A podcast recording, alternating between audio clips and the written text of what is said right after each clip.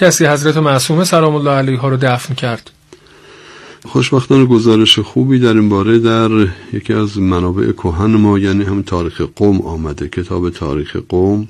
این مقدارش که به دست ما رسیده یعنی پنج باب از حدود 20 باب این کتاب اونم ترجمش بله. به دست ما رسیده. از مرحوم حسن ابن محمد ابن حسن قومی که معاصر مرحوم شیخ صدوق بوده ایشون.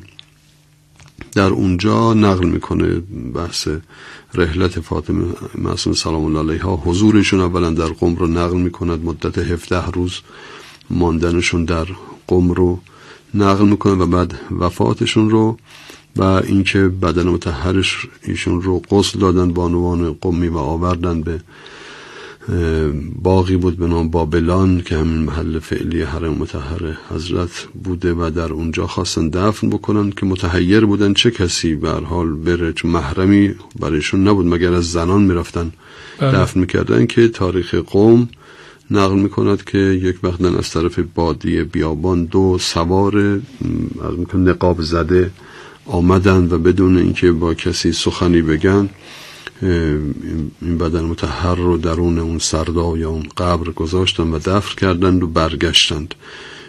و بر حال اونچه که از این گزارش مختصر تاریخ قوم استفاده میشه اینکه اینکه با کسی سخن نگفته اند نقاب زده بوده اند و اینها هم طبیعتا واکنشی نداشتند. حالا ابهت این شخصیت به حال منشأ شده استظهاری که از این نقل کرده است این است که حضرت رضا سلام الله علیه و حضرت جواد سلام الله علیه قاعدتا باید بوده باشن به که با طریق خرق عادت آمدن و این بدن متحر رو دفن کردن بله. بنابراین به نحو خارق العاده ای حالا با توجه به حضور امام رضا علیه السلام در این تاریخ که حضرت در مرو باید باشه طبیعتا و اینکه در قوم حضرت میان طبیعتا باید به طریق خلق عادتی حضرت آمده باشند.